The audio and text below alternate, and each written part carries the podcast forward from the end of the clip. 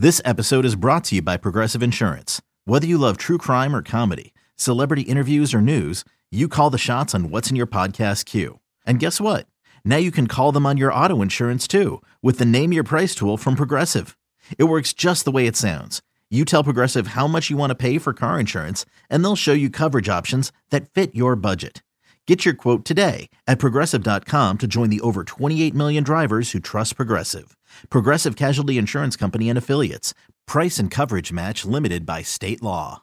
Get the champagne ready. The NBA Finals are here. Welcome to the NBA Finals. Let's raise our glasses and our rings to the two phenomenal teams left standing. My goodness! Here's to high stakes action, to thrilling moments we can't miss. He ties the to crowning our next champion. Here's a toast to the NBA Finals. The 2024 NBA Finals, presented by YouTube TV, continue on ABC.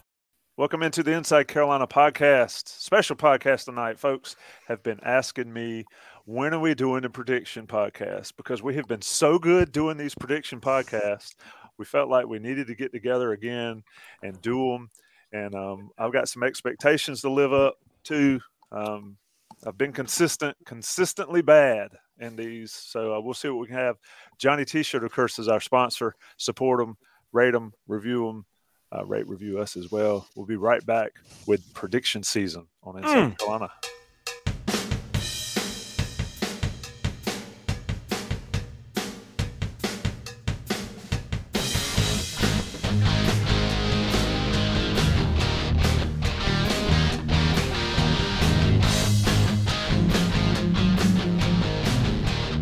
All right, boys. Inside Carolina podcast. This is fun now. I look on my screen here and I see the legends of Inside Carolina, and it's just uh, heartwarming, heartwarming to me. And Buck Sanders, I got to lead with you. This is the prediction show. You look forward to this show as much as any of them, right, Buck? Tell us why. Absolutely. It's just a lot of fun. Uh, and we tabulate the results and we talk junk to each other all year long when we get things wrong. And so it uh, it makes it uh, entertaining internally and externally. And of course, we have Jason Staples down there, um, proudly supporting his Inside Carolina shirt or, or sporting his Inside Carolina shirt. Greg Barnes comes in with us. Uh, Greg, hopefully, will be a Thursday feature. Uh, Taylor Vippolis. Um, if Taylor if Taylor's screen goes dark, uh, do not worry. He will be back shortly. What's going on, Taylor? It's going great. Just got off the pickleball courts, and it's an honor to be on here with uh, you gentlemen tonight. Greg Barnes, what's it like, man? Gentlemen. Gentlemen. Yep. Taylor is aging before us, Tommy. Talking about pickleball. Pickleball. Uh, pickleball is a young man's game right now. You go to the court. You need to ask Michael Brooker about playing pickleball and what it's like when you start getting older and play. I think he was on the DL with an ACL on the pickleball court. Know, leave that stuff to the old people. Buck, let's get this started. Carolina opens the season uh, roughly a week from now, mm, nine days from now, against Florida A&M.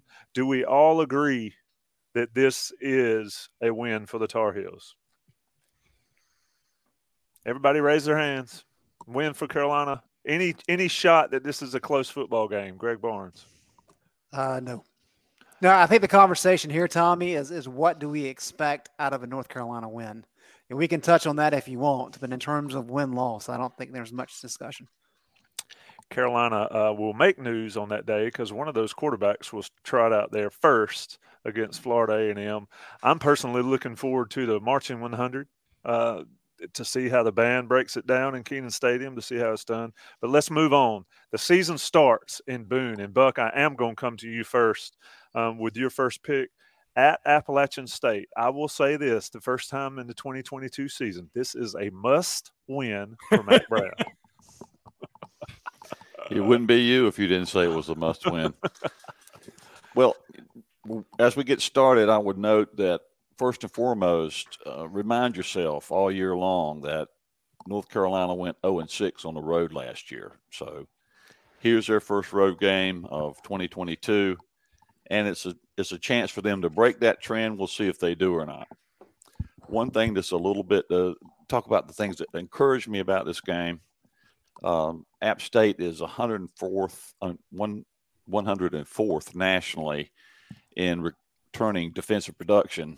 And so, if North Carolina has some growing pains to do offensively, which I expect they will, it's going to help that probably App State is not quite as stout as they normally are there. Uh, and for those of you that are uh, stat geeks, uh, App State is one of the seven teams in the NC and the FBS that has um, been in the top 50 in offense and defense for the last three years running. Only six other teams have done that. But um, the other thing that encourages me a little bit is it's the first game for App State and the second game for UNC. Usually you pick up your most games from game one to game two. Final thought is, uh, you know, how will they handle the, the Mountaineers crowd? It's a small stadium, but it's going to be loud and noisy, no question. Um, and you know, just for the you know record books, uh, the Tar Heels are a 5.5 favorite on FPI and a two and 0.4 favorite on the uh, SP Plus. And if you go to Jason Staples next, I want to remind him that I have this device uh, that I am using uh, this year. So when the sands of time run out, so does your uh, commentary there, Jason, per per pick. Are you sure that's not a time turner? I, I I feel like that might give me extra time here if that's No. a time turner. No, no. There is no off season, but there is a sand season. So short and sweet, Jason, since he set it up on the tee for you. Yeah, I, I, he actually hit the the main point that I was going to hit on this, which is that this is the second game for Carolina, which I think is a is a big deal here. Uh, the week zero game, I think, actually really gives Carolina a nice benefit in terms of being able to work out the kinks of a first game, uh, and especially with App really not returning a whole lot of production and experience on offense or on defense. I think that makes a big difference. I think Carolina should win this game. I think they will win this game, and uh, I think that sets a nice tone for the uh, for the season, starting out two and zero against you know soft first first opponent, and then uh, a pretty decent non-conference you know group of five team, good a good group of five team, and a pretty decent team overall. I think they'll they'll get that win. Vip, you're next, and then Greg Barnes. Yeah, the thing I'm looking forward to seeing in this game is like that perceived like strength on strength. App State's strength on their team is their offensive line. They're only replacing one person on their offensive line. Uh, they do have production coming back from there. It was uh, offensive line that I had last year. They were 12th in the country sacks allowed, and then they were 33rd in the country for rushing offense. And then obviously the talk of this North Carolina defense has been Mack Brown stacking talent on the defensive line. So this is this is going to be a great test early for North Carolina. There's a reason why this spread is two and a half. This is like this has trap game written all over it for like a casual better when they're looking at App and and North Carolina. Um, I I think if I if I'm picking, I'm picking North Carolina to win this game. I think kind of like Jason said, the the fact that this is week two for Carolina um, is is really going to help them. Um, but but I have been in some some tough environments, uh, like the ECU game in in 2014, where it's like on- once once one thing goes bad there, it, it can snowball really quick out of control when you have a crowd that's rocking like that. But I think North Carolina with with App State's defense, I think this is a game where they can kind of lean heavily on um, their own run game and, and kind of control the ball and win this game. I freely admit I've never been to a game at App State, so I don't have any idea what the environment is. I've heard it's pretty raucous, but Greg, um, does it matter for a North Carolina team going up there? Buck's fact uh, about winless on the road makes should make people a little nervous. Yeah, I completely agree with the idea that this is Carolina's second game versus App State's first. Uh, however, this is App State's first game for the crowd. And Kidd Brewer, if you haven't been there, it's a fantastic stadium. Uh, I think it holds 30,000, but they, they got 35,000 in for the Wake Forest game a couple years ago. I imagine they'll break that for the Carolina games already sold out. That place is going to be rocking. And Carolina has to be on its P's and Q's early because any momentum in App's favor is really going to help that team. Um, the offense returned seven starters. Chase Brice had a really good year last year. We knew kind of what he did at Clemson and, and Duke. wasn't great, but he proved that he could play last year. He, he's lost a lot of wide receivers. Running backs are good though, and yes, the defense lost a lot of production. However, that defense is ranked in the top 30 nationally in scoring defense for seven straight years. Um, they they know what to do on the defensive side of the ball. Offensively, uh, what's the guy's name? Kevin Barbay from Central Michigan. He is their fifth offensive coordinator in five years. That's potentially a problem. All that to be said, as I've said before, Carolina is going to have to bring their A game to win this one. And if they do, they will win. But if they slip up and, and they allow App State to gain momentum early, maybe get some turnovers, it's going to be a long day in Boone. But I've got Carolina winning this one. All right.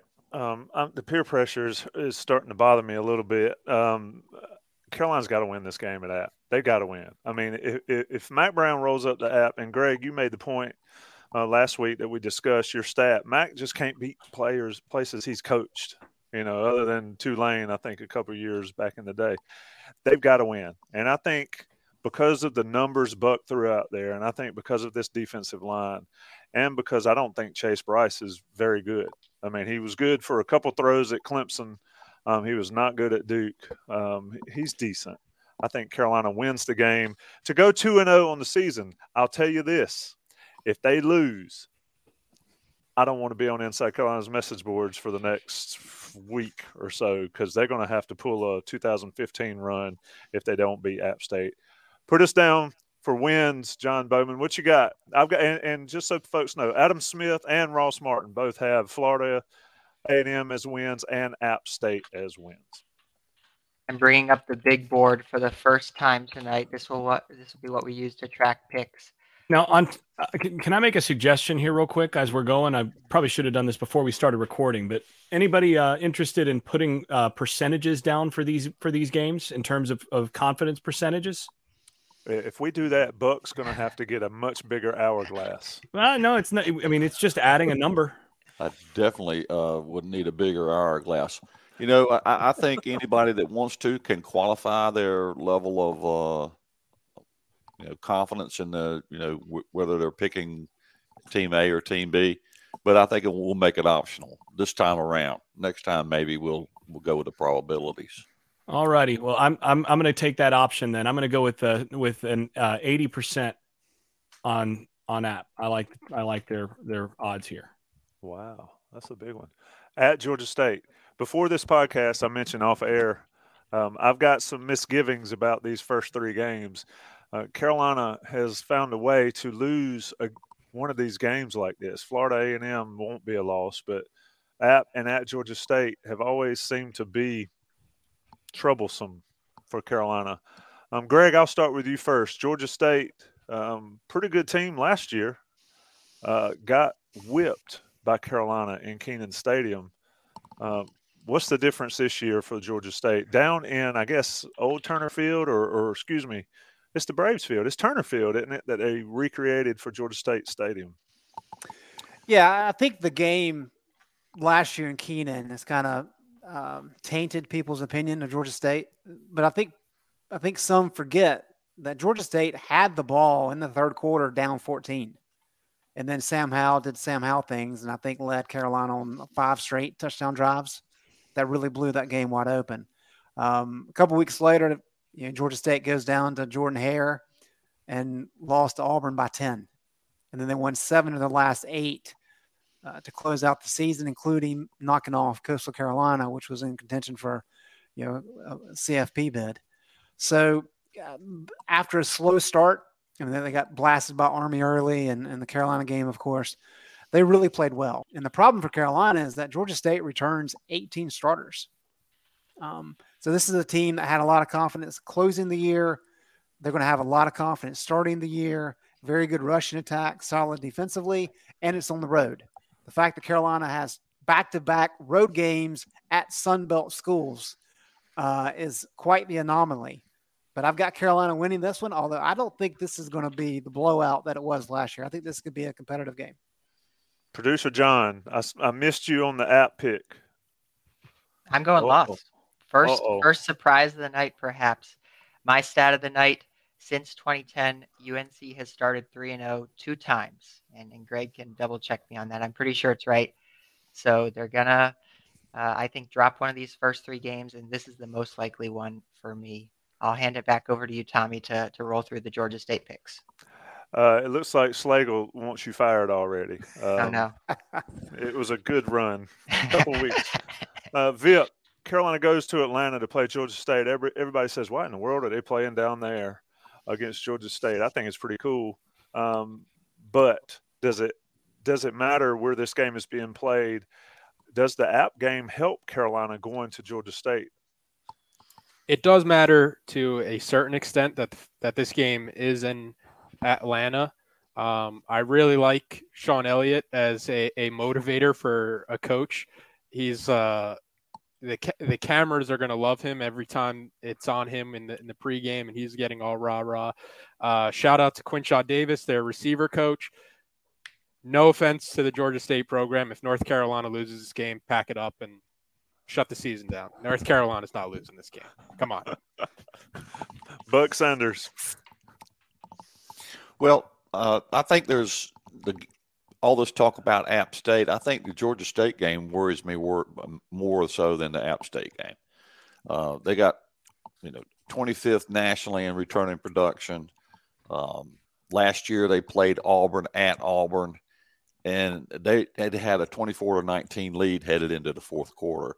You know these guys are capable of playing. This is not some cupcake FCS team that we're going to play this year. Although the score last year, North Carolina made it look that way. I, I agree with uh, several of the view that have already said it that you know this is a team that needs to be taken seriously. This is the kind of game that North Carolina doesn't take opponents seriously. They overlook them. They think, "Oh, we're UNC. We'll just go down and beat," and then they get their clock cleaned. Um, so you know, I'm going to pick North Carolina in this one, but I hope it's a game that North Carolina takes very seriously when they go down to Atlanta uh, and face Georgia Georgia State. They won seven of their last eight games last year, and you know they beat Coastal Carolina and some other teams that are decent. You know that um, you have to watch out for. So, yeah, I expect a battle in, in Georgia State. If North Carolina wins by a couple of touchdowns, and I think that's a good sign for the year. But it, it's possible that it'll, they won't have that 14 point bulge. Jason, uh, Buck just flipped the sands of time on you. What you got in this game? Georgia State's I'm a actually, decent I'm, little I'm, team. I'm with Taylor here in terms of Georgia State's. You know, they're they're they're not a bad football team. They're a good football team, but look, we watched both those teams play last year just in terms of the bodies on the field. And yeah, it was a 14 point game in the third quarter before all those touchdown drives, you know, were led by Sam Howell, but I just can't get out of my out of my head that Carolina was able to bully them in the running game sort of as they pleased last year. And I think Carolina's running game this year is going to be just as good as it was last year. And I think just physically speaking, Carolina should win this game at this point in the year. I think the quarterback play for Carolina is going to be good. And so uh, I don't see a whole lot of reason to really feel like this one's going to be a, uh, a huge, huge problem or that it should be a huge problem. So I'm going to go with, with Carolina winning this one. And again, I, I'm going to give a, a, a 0.9 on this, a 90%, uh, you know, confidence that Carolina wins this game. So, uh, so that's where, I, that's where I'm at interesting picks. And and John, yeah, for sure. Throw up some of the uh, fan uh, YouTube chat predictions as well. We've got Gregory Hall in the chat as well. Gregory is, you know, he he thinks he can check out of Inside Carolina, but he could never leave. It's hotel Inside Carolina here, and we're gonna pull you in here in a minute, Gregory. But we can't uh, we can't like bring the legend to the show to start with, so we're gonna keep it off. Who we got left? I'll go with uh, Carolina over Georgia State. Uh, I I believe that I, I have a outcome in the season. I think somewhere in the midst of App in Georgia State, that outcome could change. But for right now, I'll go with Carolina over Georgia State to go three and zero oh for the first time or the third time since 2010. Who's left? Greg, did you pick it? I did. I picked Carolina to win this one. All right, John B, what you got? I'll take a North Carolina win here, and can you feed me Ross and Adams picks as well? Ross and Adam both have Carolina over Georgia State going three and zero. Each of them have them going three and zero to start the season, going into the bye week. Guys, uh, Carolina's either three and zero or two and one if you're John B. Uh, Buck, if Carolina's three and zero, you got to think Notre Dame's going to get beat by Ohio State, but it it doesn't really matter about the Irish at that point. If Carolina's three and zero, this Notre Dame game becomes gigantic in Kenan Stadium on September the 24th. Uh, you're up first. You're the El Presidente.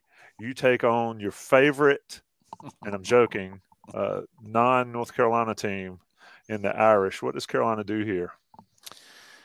Well, you know, a lot, a lot can go as you kind of set up there, Tommy. If North Carolina, you know, comes into this game three and zero, oh, um, games like Notre Dame is getting ready to play at Ohio State to start the year, sometimes they can have an outsized impact on a team's season.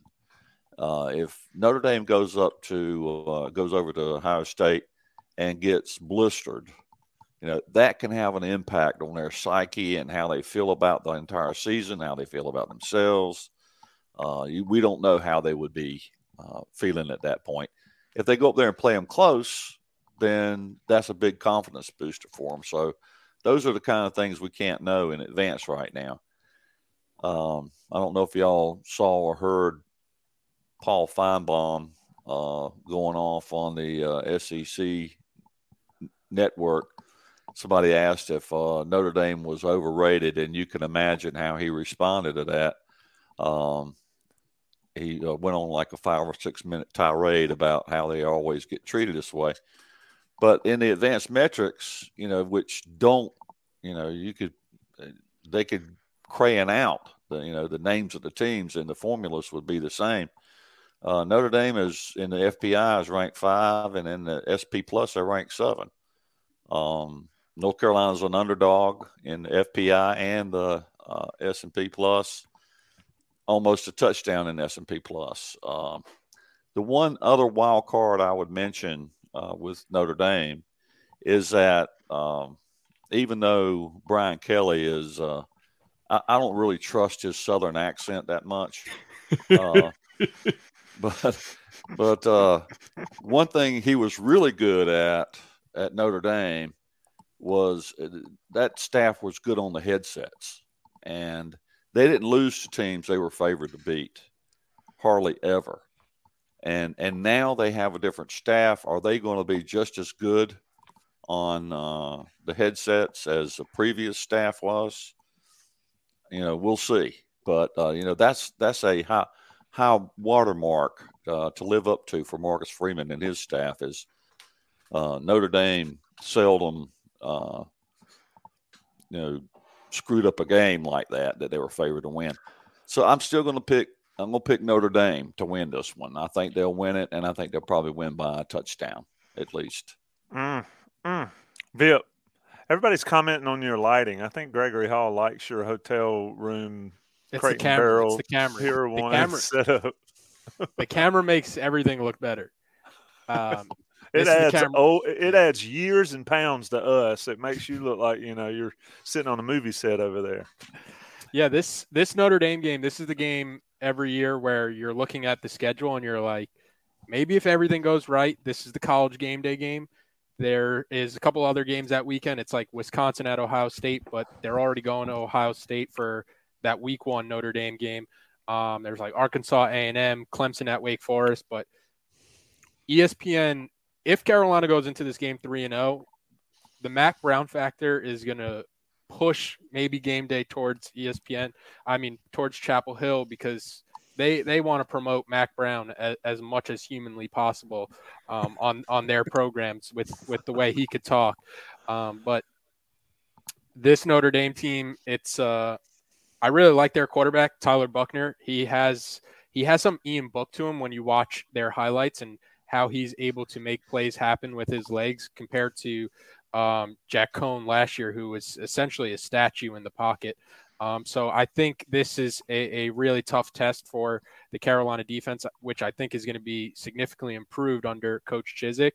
Um, and then I think I think they have a an NFL type secondary. So I think this is going to be a tough matchup for Carolina all around. So my prediction is game day comes to Chapel Hill, Carolina loses to Notre Dame. Mm, mm. Jason.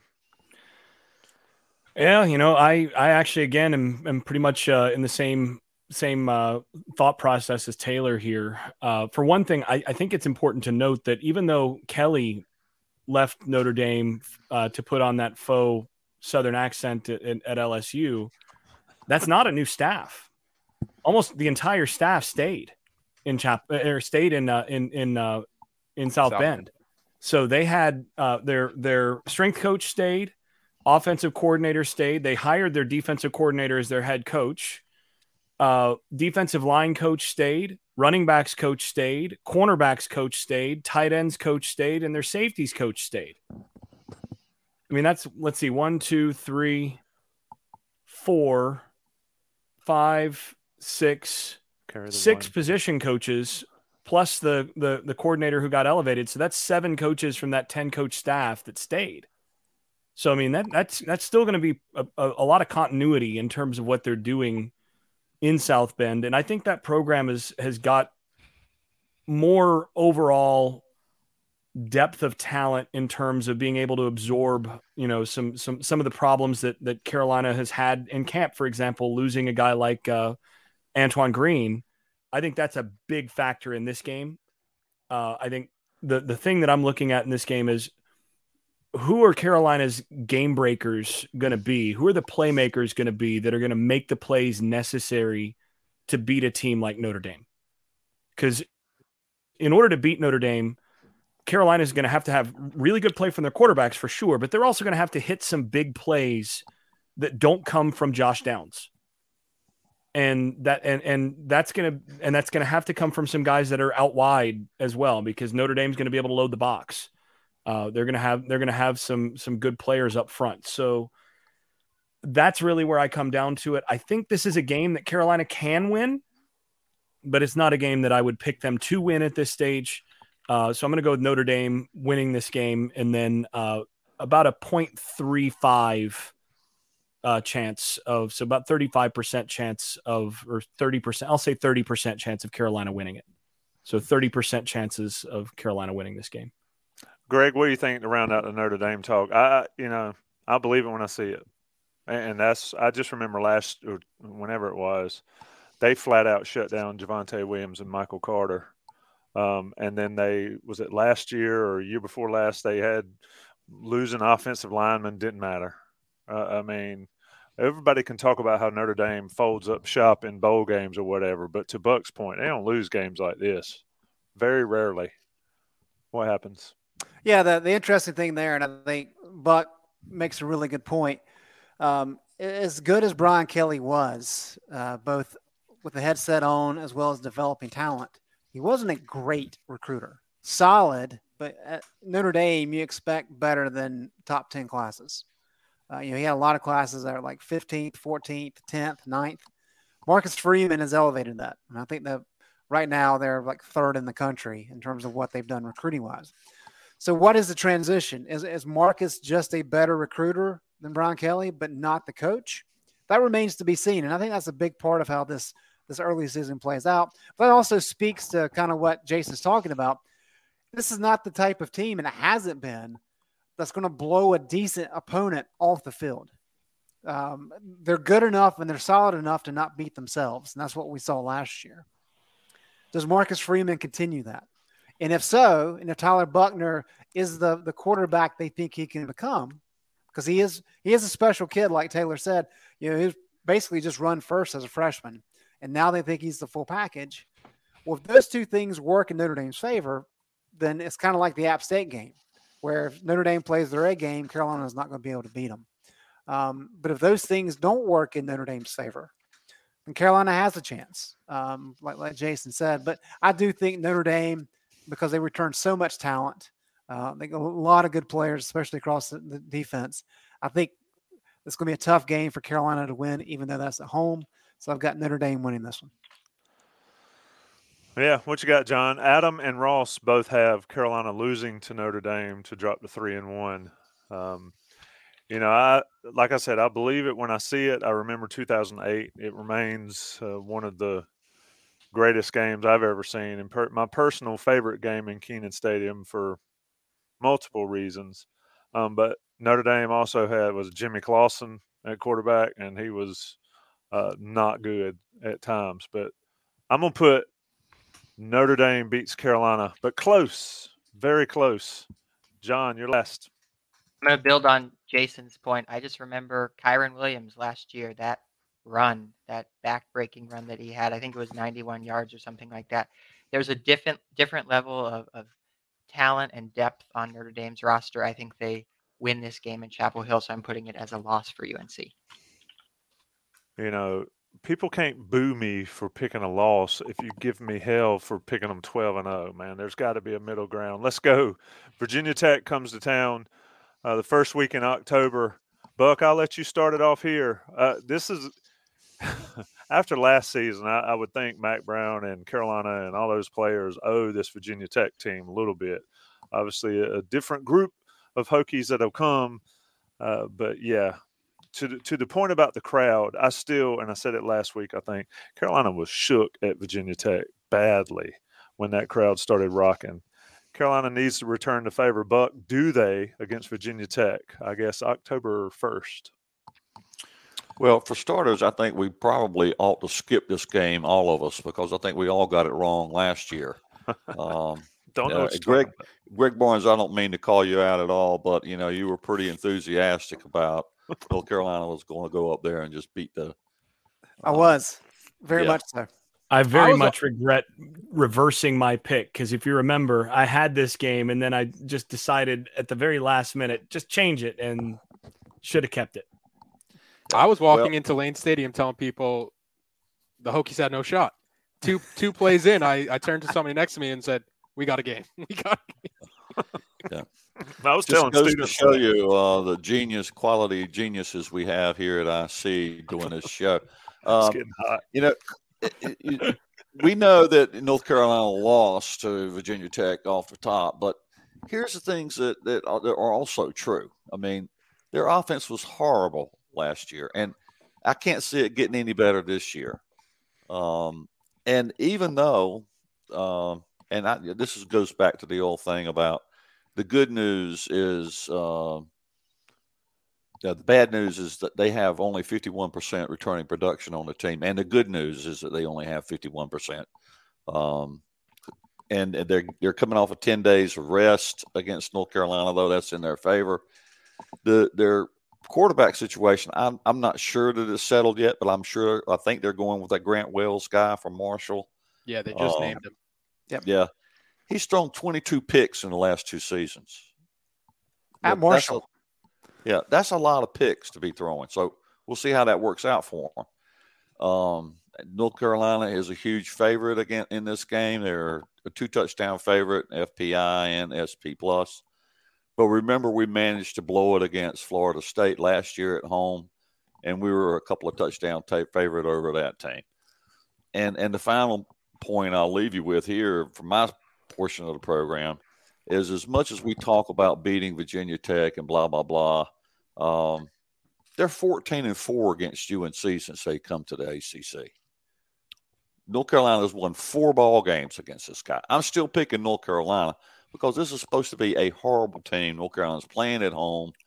Um, we'll see how it goes, but I'm prepared uh, to get the wash the egg off my face when we after this game is over with uh, uh, this season. Uh, Vip, do you think you will be turning to somebody beside you going, uh oh, again this year? Only because it's not in Blacksburg. Yes, I think I will. Um, in in year four for for Mack Brown at home, these are games that North Carolina just has to win. Over the past three years, Virginia Tech's average recruiting ranking, uh, 45th compared to Carolina's at 20th. North Carolina has significantly more talent across the board. This is a game where I think North Carolina has the talent edge. The coaches have to get this game over the finish line. I'm going to give the edge to Carolina going up against a first year staff trying to figure it out. I think the fact that this game is in Chapel Hill is is a huge benefit for North Carolina, where anything kind of goes in Blacksburg. I, have I've learned that once uh, once once they kind of get rocking with Enter Sandman, all bets are off. Uh, but I think North Carolina wins this game. It just it just comes down to too much talent, and these are the games that Mack Brown has to start winning. I agree 100. percent Kind of reminds me of the whiteout game. Um, I guess that was 2012 where Gio kind of went nuts against Virginia Tech and Carolina was able to win. Greg Barnes, um, it, it, does the uh, confidence that you exuded prior to kickoff last year does it carry over this year for this one? Well, let's talk about that because if you look at this series, like Buck mentioned, Virginia Tech's 14 and 4, and you look at the NC State series, State's won 10 of the last 15 in the series. Uh, I don't think there's any question that Carolina has recruited better than both of those programs. But both of those programs take pride in out toughing Carolina in football. Hmm. And by and large, they've done it over the last decade and a half, if not longer. So at some point, Carolina has to understand that talent's just not enough. And when you're better than your opponent, you've got to take it to them and not just absorb blows, which is what Carolina has done too often, especially in this series. Brent Pry will come in wanting to bring back that lunch pail mentality. If we may not be great this year, but we're going to fight like dogs on defense, and we're going to be just good enough offensively to stay in some of these games. I think that's their recipe this year. Uh, and so we talk about growth as a program. Carolina's got to be able to match that. They've got to be able to win the games that they're supposed to win. And I think this is the first example of that. I agree that with this game being in Chapel Hill, Carolina should win it. Uh, but they got to come to play and they, got to play physical and, and, not get beat at the line of scrimmage, which is what happened last year in Blacksburg. Yep. Jason Staples, uh, somebody asked on the message board, Drew Krebs, shout out Drew, is this game uh, more of a must win than the app game? Which, which, one of those games is more of a must win? I think app is personally because uh, oh, yeah. Virginia Tech is actually a you know big time ACC school. Uh, but anyway, what happens Virginia Tech, Carolina, Jason? Uh, I I think this one is uh, it boils down to Virginia Tech having a pretty bare cupboard. Frankly, I mean, a couple of the guys that gave Carolina the most trouble last year uh, are gone in particular, uh, Tre. Uh, I can't. Um, his Turner. name is Turner. yeah, Tre Turner. Turner. Uh, he was a guy that that we talked about in the pre in the in the preview last last year. That you know he's the one guy you couldn't let let beat you, and you know he he did some things against him last year, and and they were able to make some plays down the field last year against the corners that really changed that game. I don't see a whole lot of those guys on their on their roster. And I think, you know, you can bring the lunch pail defense back as much as you want, but if the talent's not there, it's not going to matter very much. So um ultimately for me, this is a talent issue. I'm not sure that that Virginia Tech has a an ACC level quarterback on their roster. And I think Carolina has three of them. Uh, you know, two that are that are ready to play. So you know, I've got Carolina winning this game. Uh, I have this as an 85% chance of Carolina winning, uh, which means, you know, well into the double digits uh, is my expectation, somewhere, you know, 17 point win area. If somebody is going to have a big game, Jason, Jason, Tech, you made it under the wire. that that that's been going since we started this whole round. if if somebody is going to have a big game for Virginia Tech, it's going to be uh, Stephen Gosnell, just because he transfers from UNC. just because it would yeah, be. Yeah, yeah. or, or the Stephen Gosnell game. Uh, exactly. I can't believe Tre. I was just looking it up. Tre Turner was an undrafted free agent. That dude was good. Yeah, and he's he a really even, good player. And nobody, you know, I think he went to the Vikings, undrafted free agent. John B. Uh, Ross and Adam both had this as a win for North Carolina. Uh, what's your pick here? I am going win for North Carolina as well. I agree with Jason. And to build on his point about the cupboard being there, go look at their 2020 recruiting class.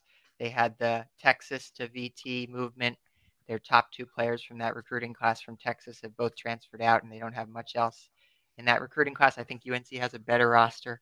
I'm picking a UNC win. How about you, Tommy? I, I think Carolina wins this game. It's in Kenan Stadium, and it's one of those, you know, as long as there's not some uh, weird. Uh, yeah, absolutely. And, to Greg's point, that monsoon game proves that point. They just beat the hell out of Carolina in the rain in that game, and Carolina was a pretty good football team.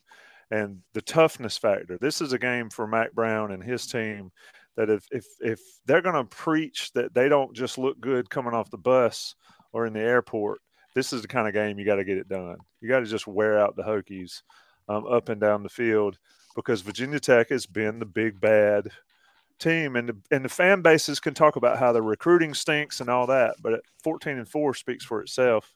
Uh, this is the year Mack Brown's got to flip that. Let's move on to the next show. And look, this one's going to be a long show. It's already 9:43 on the East Coast. Uh, we're halfway through the season, not even halfway through the season. Don't forget to support Johnny T-shirt, JohnnyT-shirt.com. Mm. Now let's, and I'm not going to do the full read yet because I want to do it after we talk about the Miami game. But let's let's go Miami. Taylor, Miami game. Carolina wants to. Every all Carolina fans remember what happened down in the Orange Bowl or at Hard Rock Stadium a few weeks before the Orange Bowl a couple years ago, or whenever it was. But this Miami team, are they legit this year? I do think Tyler Van Dyke's a good quarterback. Is this a game that Carolina has a chance in? A and B, is this a game that Mack Brown can step up and say, "Hey, my guys can win on the road as well"?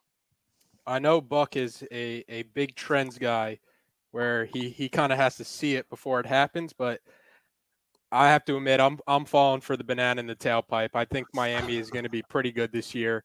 Um, mainly because Mario Cristobal is not Manny Diaz. I think that's a a significant improvement for uh, the University of Miami.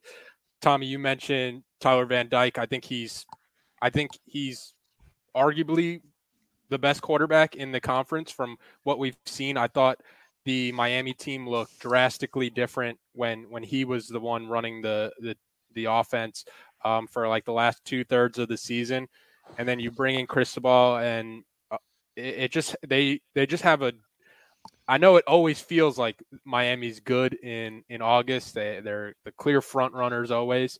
Um, but with Cristobal, there at least feels like there's some substance behind there. When when Manny Diaz was kind of uh, in over his head from almost from the jump. So I've North Carolina losing this game in Miami.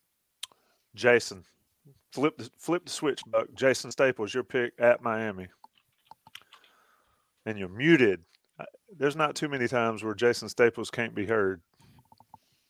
This this to me is a tough one. I I I'm not sold actually on Cristobal this season for my for Miami making that big of a difference because really Cristobal's sort of the thing that he's done best as a as a coach is is recruit. And you know, he's not always had the best on-field results with the teams that he's actually had. I mean, you go out to Oregon and uh, them getting bullied multiple times by Utah the last couple of years. I mean, you start to see some of the stuff that he did, and you know, look at the look at the the quarterback that's at, that's at San Diego right now for the Chargers, and you realize, wait a second, why didn't he have a better college career? Oh wait, look who his head coach was in those years. So, uh, you know, I do think Van Dyke might be the best quarterback in the ACC, but I'm a little bit wait and see on what they're going to do offensively. I mean, I know Josh Gattis is is a good mind offensively, but I know they're going to want to pound the football, and I'm not sure that roster is really set to do it. And last year, Van Dyke had a really good receiving receiving core, and this year, I'm not sure how good their receiving core is actually going to be.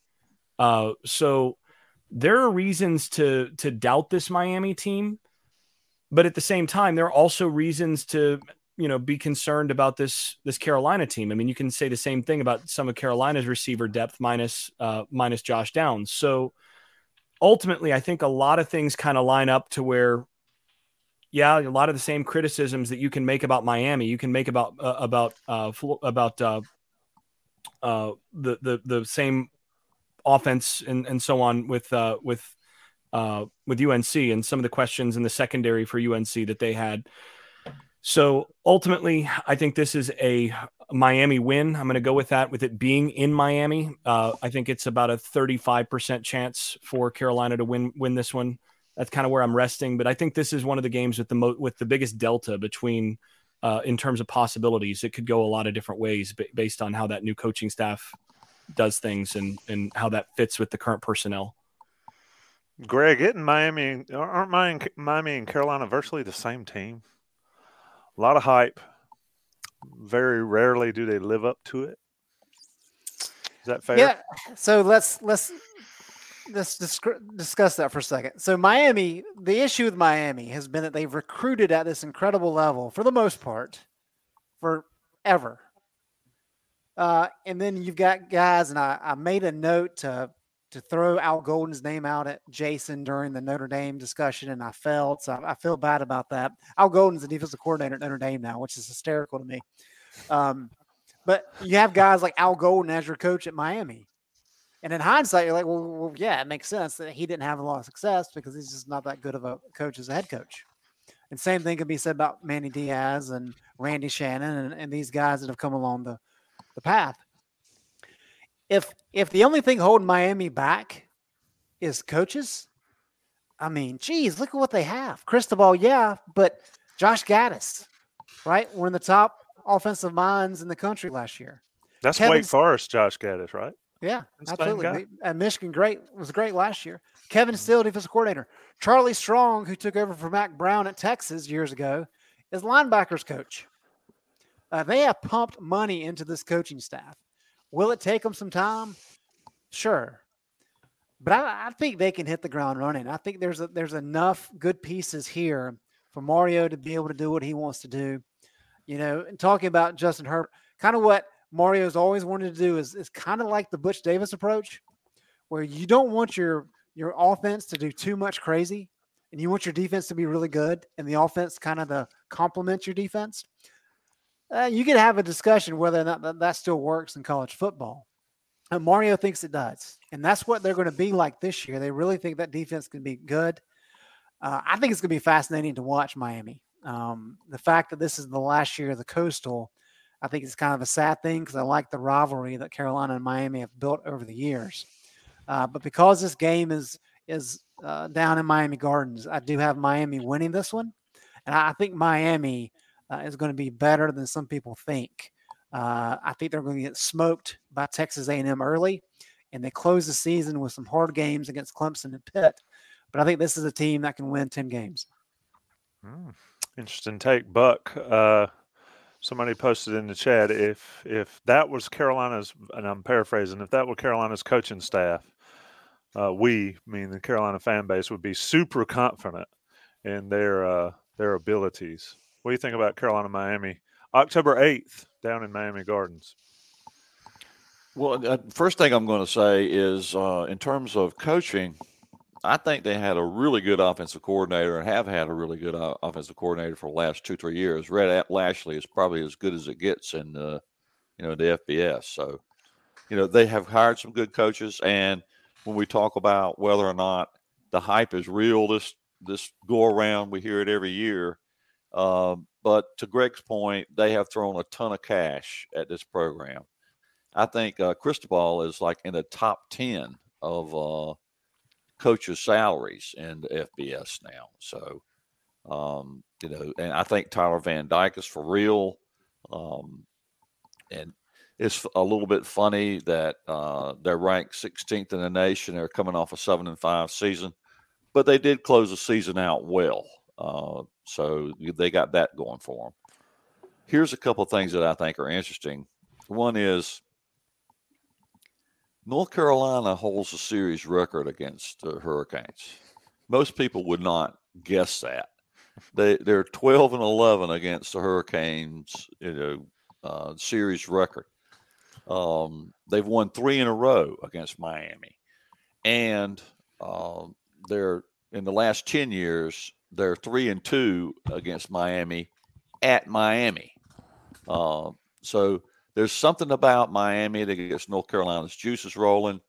Um, but at the same time, um, you know, that they're like a touchdown favorite at home. Uh, I think that probably, um, you know, is is the FPI and SP Plus are telling you something there.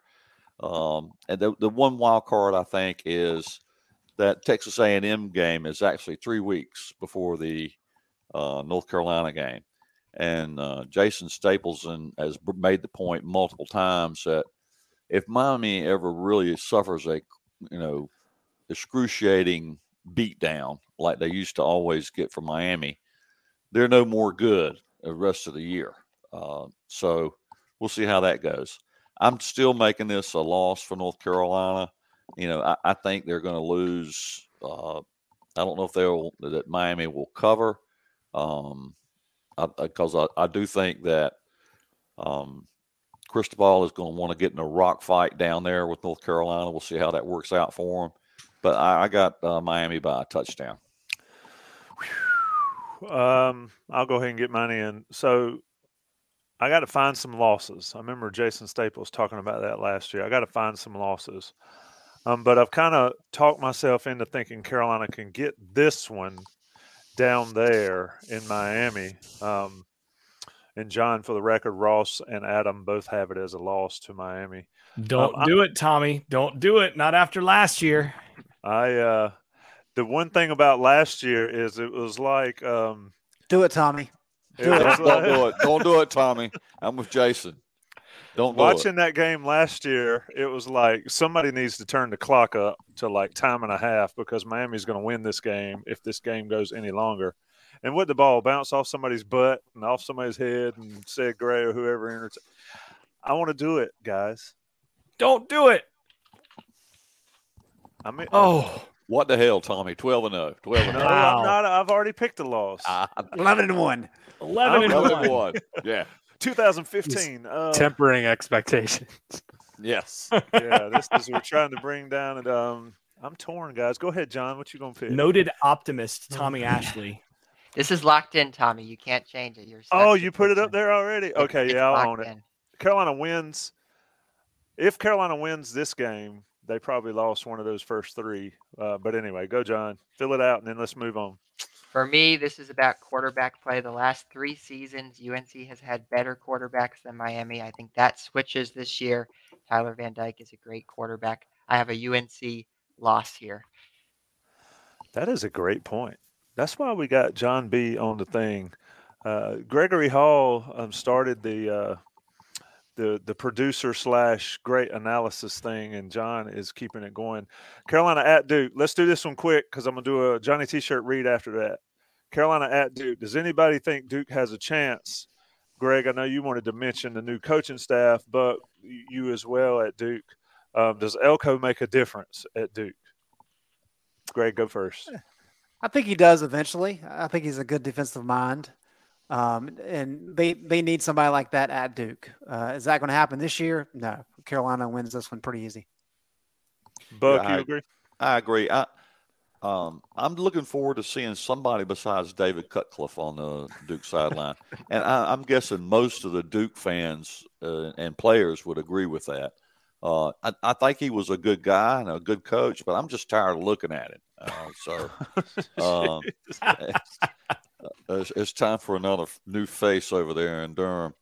Um, and, and, North Carolina is, and in SP Plus, they're almost a three touchdown favorite. This is going to be a horrible team Duke has, and watch them beat North Carolina over there in Durham. And well, I will give a shout out to Clayton kid Jacob Monk, who's their one of their offensive linemen. That's a good kid, and uh, you know, nephew of the late Quincy Monk and son of Stanley Monk that played at Duke as well. But yeah, Carolina whips Duke. Uh, you know,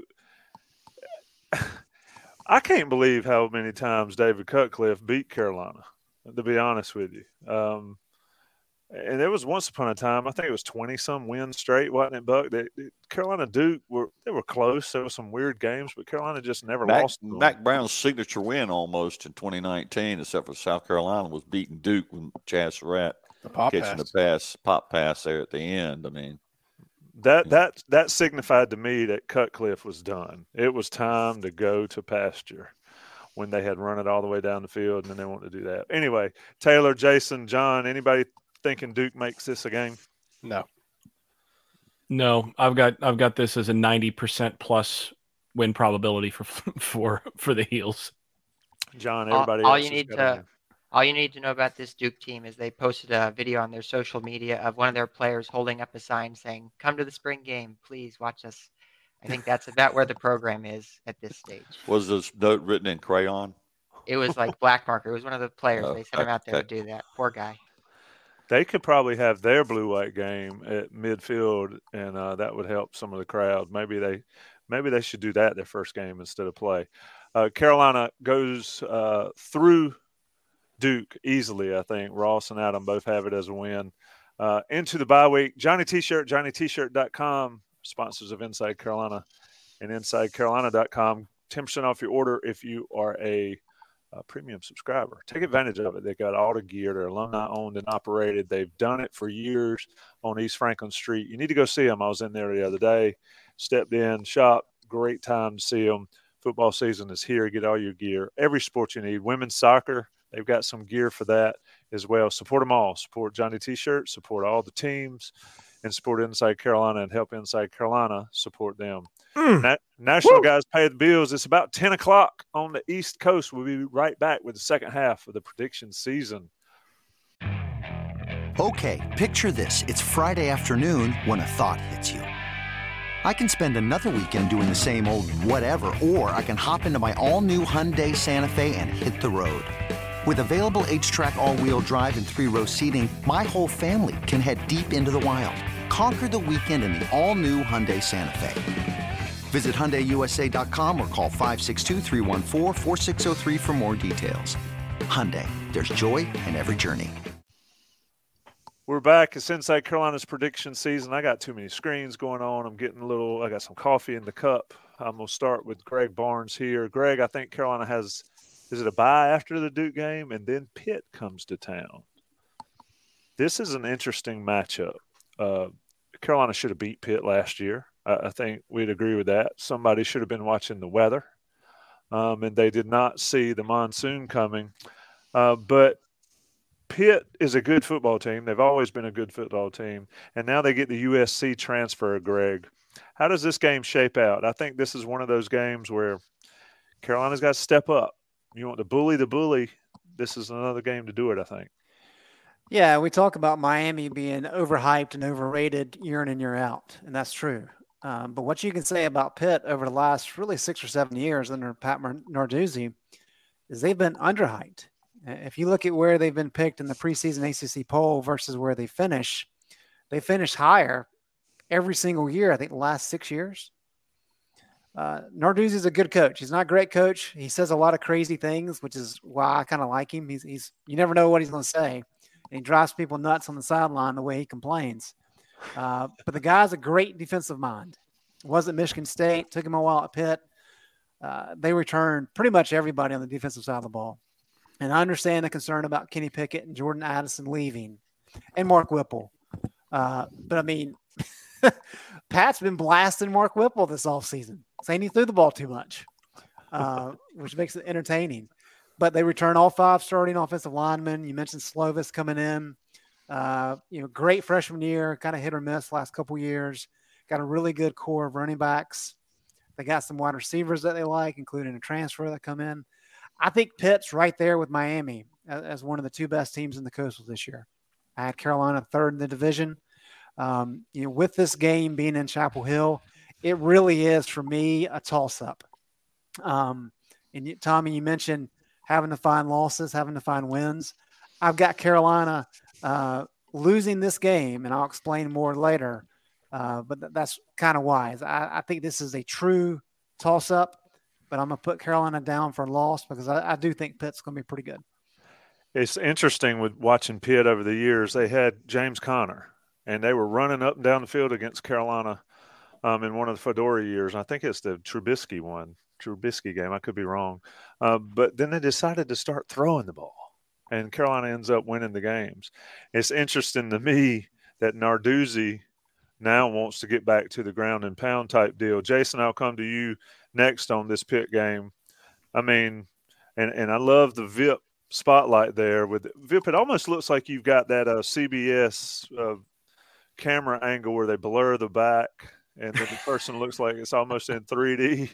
It is. It is uh, focused in on me. that is uh that is Yeah. fascinating. Buck, I think we all need that swag and that gear. Jason, though, I'm gonna go with you. Pitt and Carolina. It's a game that Carolina um, can certainly lose, um, but they've shown at home at least they can win these type. Yeah, this is I I have this as a as basically a toss up game. Uh, I think this is going to be the best chance that that Carolina actually has in this is because Narduzzi is going back to that ground and pound, and uh, I think actually as much as he disliked working with Whipple, Whipple made them better by not being the guy that did everything that Narduzzi wanted to do offensively. Uh, so I, I think in that respect, they're probably going to take a little bit of a step back offensively. So, so this is a game that Carolina absolutely can win. And with it being in Chapel Hill, they really probably should win this game at this stage of the season. Uh, but I'm I'm searching for losses at this point, and and I think Carolina is is going to turn in another loss somewhere on the on the uh, on the schedule. And this is one I have marked down as one of their more likely losses. So I'm going to pick this as a loss for Carolina in Chapel Hill. But here's the twist. Uh, I have uh, I have this as a loss, but I have it as a 60% chance of Carolina winning it. So I need to find a loss in terms of where where where they're going to wind up on the season. But this is a game that I think, all things being equal, in a vacuum, they they probably should win this game. I just I need to find a find a loss here. So a loss, but a 60% chance of winning the game. So that's my win win win confidence, as it were. I think you just blew my brain. Uh, I'm not. Yeah, Vip, can you explain that? Uh, they're going to win. They're going to lose, but I believe they'll win by sixty percent. Uh, yeah, help me, Vip. I, I can't explain that, but as far as my prediction, uh, I think this this is a toss up. I agree with almost what what everybody has said so far, um, but I think I think this has been a, a bad offseason for Pitt. You lose Kenny Pickett, you lose Jordan Addison, you lose Mark Whipple. Mark Whipple, two and zero as the offensive coordinator against Carolina. Without Mark Whipple, Narduzzi 0 and 4. He he lost to two really really bad Fedora year teams, and I think that that part is sticking in my head. And I'm the opposite of Greg. Uh, Greg likes Narduzzi. I think I am. I'm over him. He is so smug. I I, I can't stand. I can't stand seeing him on the sidelines. He's no I have- charmer. I have the quote. I have the quote about Mark Whipple. Our old offensive coordinator had no desire to run the ball. Everybody knew it. He was stubborn. Wake Forest was 118th in run defense, and we threw the ball every down. When we ran it, we ran it for 10 yards, but that wasn't good enough. They won that game 45 to 21 to win a conference title. what like what is he talking about? I, I'm I'm picking Carolina just for that quote though. Buck, I believe I've uh, I've uh, saved you for last. Yeah, you know, and I think my eyes glazed over there at some point while you guys were talking. But um, oh, uh, to Greg's point, um, one thing about Greg is he's big on you know, um, Football you know, guy. if a, if a team hasn't done it before, then you can't pick them. They you can't pick that team if they haven't shown you they can do it in the past. Pitt hadn't won a ball game at, in UNC in, since 1982. 40 years they haven't won a game at Chapel Hill. And, and that escapes Greg Barnes in this one particular instance for whatever reason. But um, that was an interesting game in 82, by the way. Pitt was number one, Tar Heels were number five uh, that year. UNC lost. Uh, spoiler alert. So anyway, uh, I, I, the the thing about Pitt is yes, they lost uh, Kenny Pickett. Yes, they lost Jordan Addison, but they're number 31 in returning production elsewhere. So they're bringing back on a really experienced team. Um, and, you know, this is another game. This is a game that, uh, for, for the first time in my memory, this happens three times on this schedule which speaks a little bit to you know what most people don't realize that this really is a tough schedule for UNC. It's like 11th in the nation in terms of toughness. Um, UNC is a three-point favorite in the FPI, but a 0.3 underdog in the S&P. That happens t- twice more in this schedule. It's very, very rare that you see the FPI go one way and the SP Plus go the other way, both ESPN products. But uh, you know, I think uh, you know un- unless they've done it before, I've got to go with the tradition and pick UNC to win this game. Um, I, I, maybe give it uh, North Carolina a fifty-one percent chance to win this game. So put it down as a W. Carolina ain't losing this game. I mean, shout out to uh, the Pitt fan that's in our chat. It is a pleasure to have you. Um, come on to Kenan Stadium and, and come hang out in the Bowls lot prior to this one. But Carolina's going to beat Pittsburgh um, for the fact that Jason mentioned and y'all mentioned if they want to try to run it all the time against this Carolina defense, I, I think that plays into Carolina's hands. Uh, the only question here is is how many uh, headsets does Narduzzi break during the course of this one? And, and, we'll leave it at that. Adam Smith, Inside Carolina beat writer, has Carolina beating Pitt. Ross Martin has Carolina losing the Pitt. John Bowman, you are the last one to pick on this one. I think this is a tight game, as everyone has said. I think it's also a little bit of an interesting case study, this Pitt team football being a top down, star driven sport. They lost their biggest star this offseason in Jordan Addison. Or do you trust the t- returning production, as Buck was talking about? Do you trust their veteran experience? I could go either way on this game. I'm going to go with the loss. Interesting. Take about split on that. Uh, Carolina goes to Virginia after that week. Greg Barnes, when was the last time Mack Brown won at Virginia? Uh, I'd have to look it up. Never is the answer. Yeah, I would assume never. uh, Buck, let's start with you with Virginia and Carolina. Uh, Brennan Armstrong, I mean, that dude, that game at Carolina, he's slinging it everywhere. He looked amazing. Um, he stays healthy. He's a solid quarterback. They've got that three headed snake that they play. Um, but Carolina, Mack Brown's got to win these games at some point. If Carolina's going to be more than an eight and four football team, it starts at Virginia, right, Buck? Well, uh, let's hope it starts before that. But yeah, I hope he wins the uh, the Virginia game. That's the uh, that's his own personal Charlottesville Charlottesville curse. Um, but this is a team that is basically the exact opposite statistically from uh, Pitt. And even though the Cavaliers, which is something that everybody will end up talking about, is they're 125th in returning production. Uh, they bring it back almost nobody. Um, and they lost almost their entire offensive line. I, I, think is four out of five or so. I think they're replacing um, all five starters. Mm-hmm. Yes. So their offensive line completely gone. Um, but on the flip side, they bring back Brennan Armstrong, uh, Wicks, the receiver, Billy Kemp, Malachi Fields, you know, Keytaon Thompson. Uh, they bring back all their skill players basically, except they didn't really have many running backs to start with. Uh, so they're they're losing a lot of their high end uh, production guys, uh, but they're bringing back most of their returning production. Um, uh, they're not bringing back any returning production. Sorry, 125th.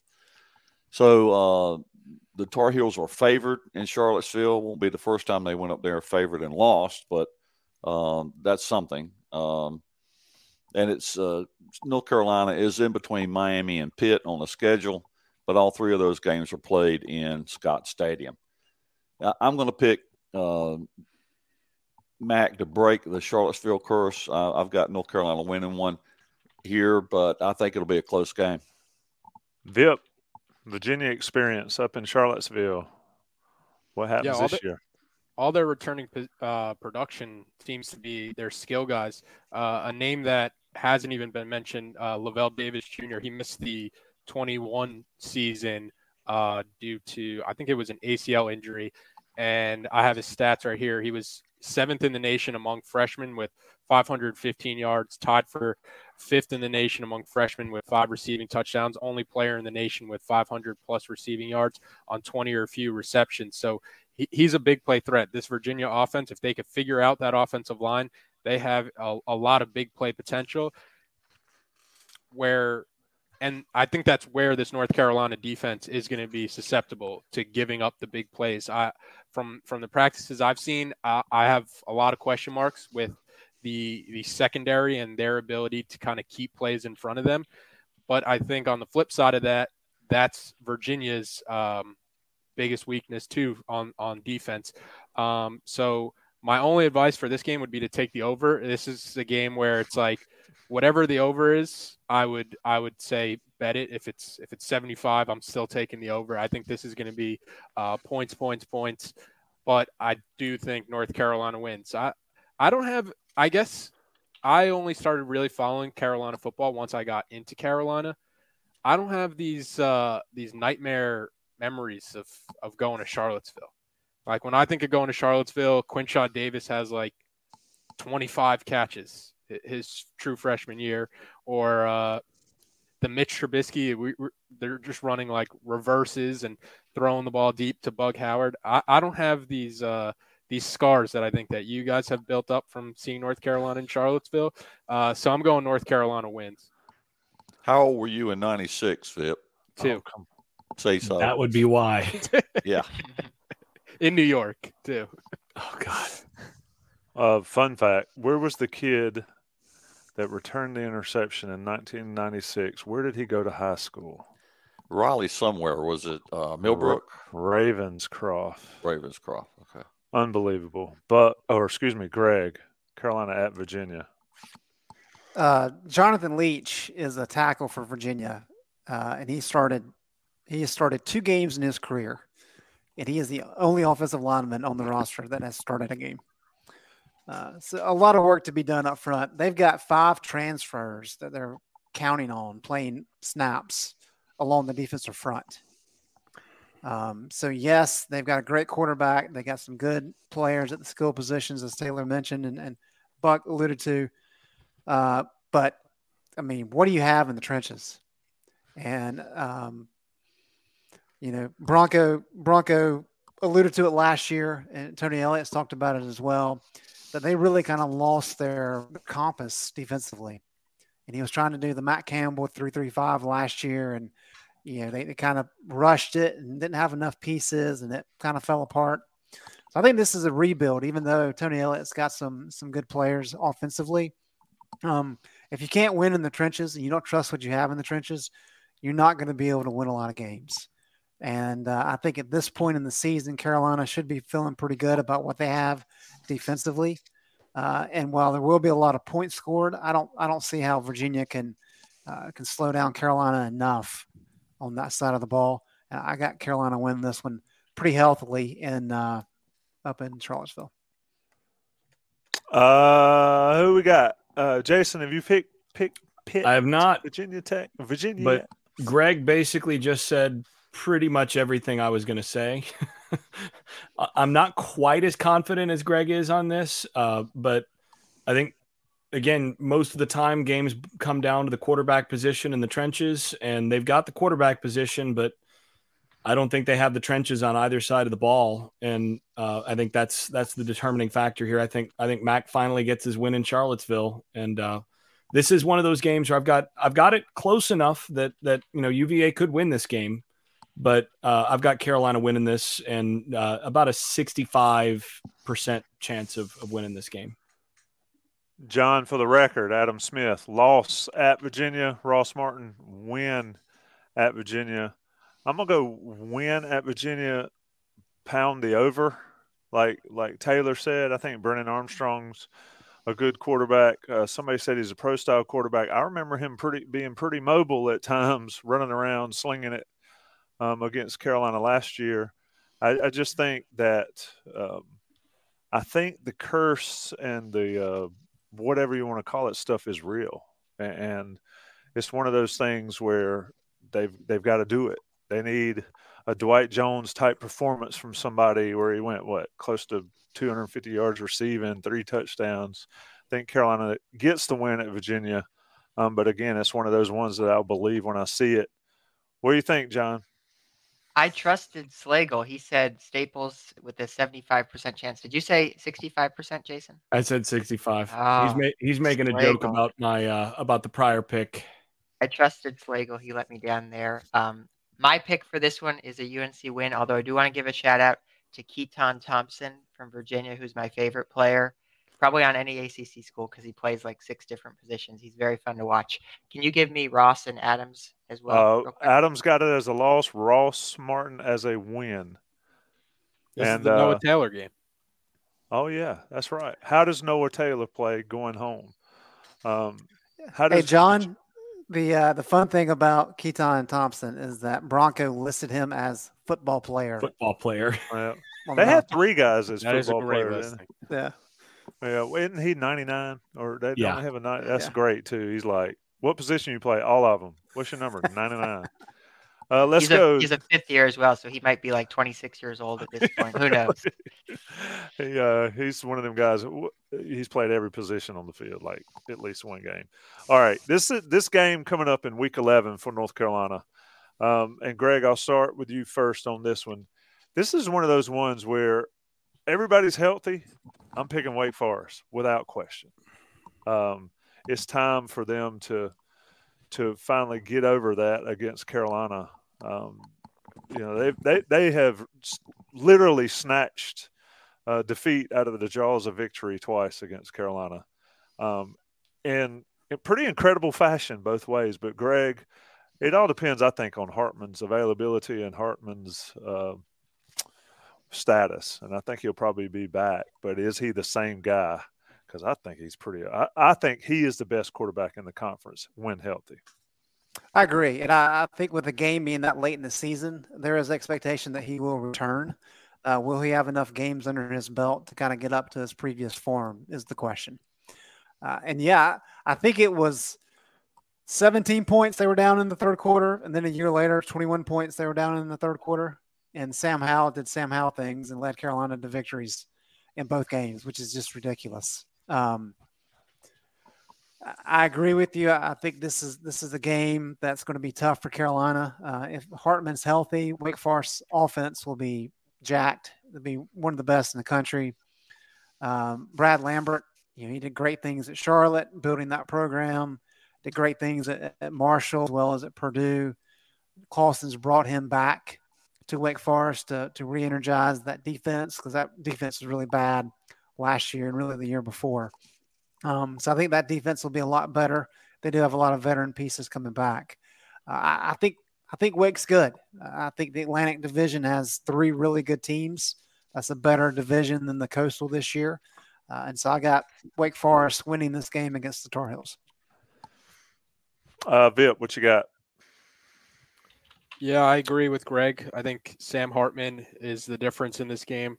Uh, I made a note of it. Like you go back to last year, and that's a game North Carolina probably probably should lose before Sam Howell starts doing Sam Howell things, and it, it's just like Clawson Clawson has Wake Forest going to like seven straight bowl games. They're they they have no business really being that good for for their enrollment and for for their history in the conference. I think he always gets uh, a ton out of his team. You look at his team every year. The the narrative is is how old they are, and it's just it's just like redshirt seniors after redshirt seniors ready to play. I have North Carolina losing this game at Wake Forest. Just it goes back to uh, if Sam Hartman's healthy, I think they have the quarterback edge, which is kind of unfair because North Carolina's quarterbacks really haven't had the chance to show much yet. Um, but you have to find losses somewhere in the schedule, and I'm going uh, loss at Wake. Jason, what do you think? I mean, we we talk about how um, experience and old guys or good old guys are better than good young guys and all that. Wake Forest has always had that. I, I do find it interesting though that COVID has um, sort of wizened up or oldened up some teams not named Wake Forest. Carolina's got some old guys on the roster now, some COVID year guys. But Wake Forest, Sam Hartman, um, whether or not he plays week 11 in Winston, you got? So uh, this is a toss-up game for me. I've got it a fifty percent uh, win probability, but uh, I'm gonna. I'm again. I'm looking for losses, and if there's if there's a, a, a game where I think they're just in terms of matchup wise and all of that, I'm not real comfortable. This is one of those uh, because I think Wake Forest is going to be able to score. Now, I do think Wake Forest defense is sneaky bad. Uh, they weren't very good defensively last year, and you could see that in what Carolina was able to do with them, do against them offensively last year. But I think this is one of those games where, again, I'm looking for for losses on the on the on the on the season in terms of getting to the final record that I think they're likely to get get to. And this is basically a coin flip. It's at Wake Forest, and Wake Forest has a really good experienced quarterback. So I'm going to put this down as a loss and uh, 50%, uh, or you could say, how about 49% win probability on this just to, to make that uh, a loss. John, just for the record, Adam and Ross both have this as a loss for North Carolina. Buck, you're up. Carolina at Wake. Um, once upon a time, this was another one of those games that was a gimme, a gimme Carolina game back in the day. Um, not so much lately. Um, even though I do think Jason's point about the defense could tip the scales here. That's certainly a possibility, and I think for you know we're all going to assume that Sam Hartman is back and and 100. percent If that's true, that that changes the complexion of the game. Um, another road game, and North Carolina has got to turn that road game uh, disaster of uh, 2021 around. They going winless there, so um, and I think their their offense is not just good with Hartman and receivers, but their offensive line is going to be really good as well. So um, they're not going to be if they lose, it's not going to be because they suffer in the trenches. It'll be a good matchup for North Carolina's defensive line as well. They're just a decent, decent defense from uh, away from being even better than they were last year. So um, Last two years, these two teams have combined for 225 points. CFL. This, this, is another game. Just take the over, whatever it is. Uh, and uh, you know, if you if you have a game against a team, then every year it's a shootout. You know, sooner or later you're going to be the slowest person on the draw. Um, and so I, have got North Carolina losing this one. Uh, who knows? I think it'll be close because the other two games there where they combined for 225 points, still close games. So, uh, but uh, one last thought about this: this is the second of the three games where the FPI and the SP Plus disagree, and just to show you how close everybody thinks this game is, Jason said 50 percent. Well the FPI favors Wake Forest by a point, and SP Plus favors North Carolina by 1.3 points. So that's just how close everybody believes this game will be this year. Uh, I've got Wake Forest winning that game though, because uh, I think sooner or later your, your luck going to run out. Your luck's going to run out in some of these shootout games.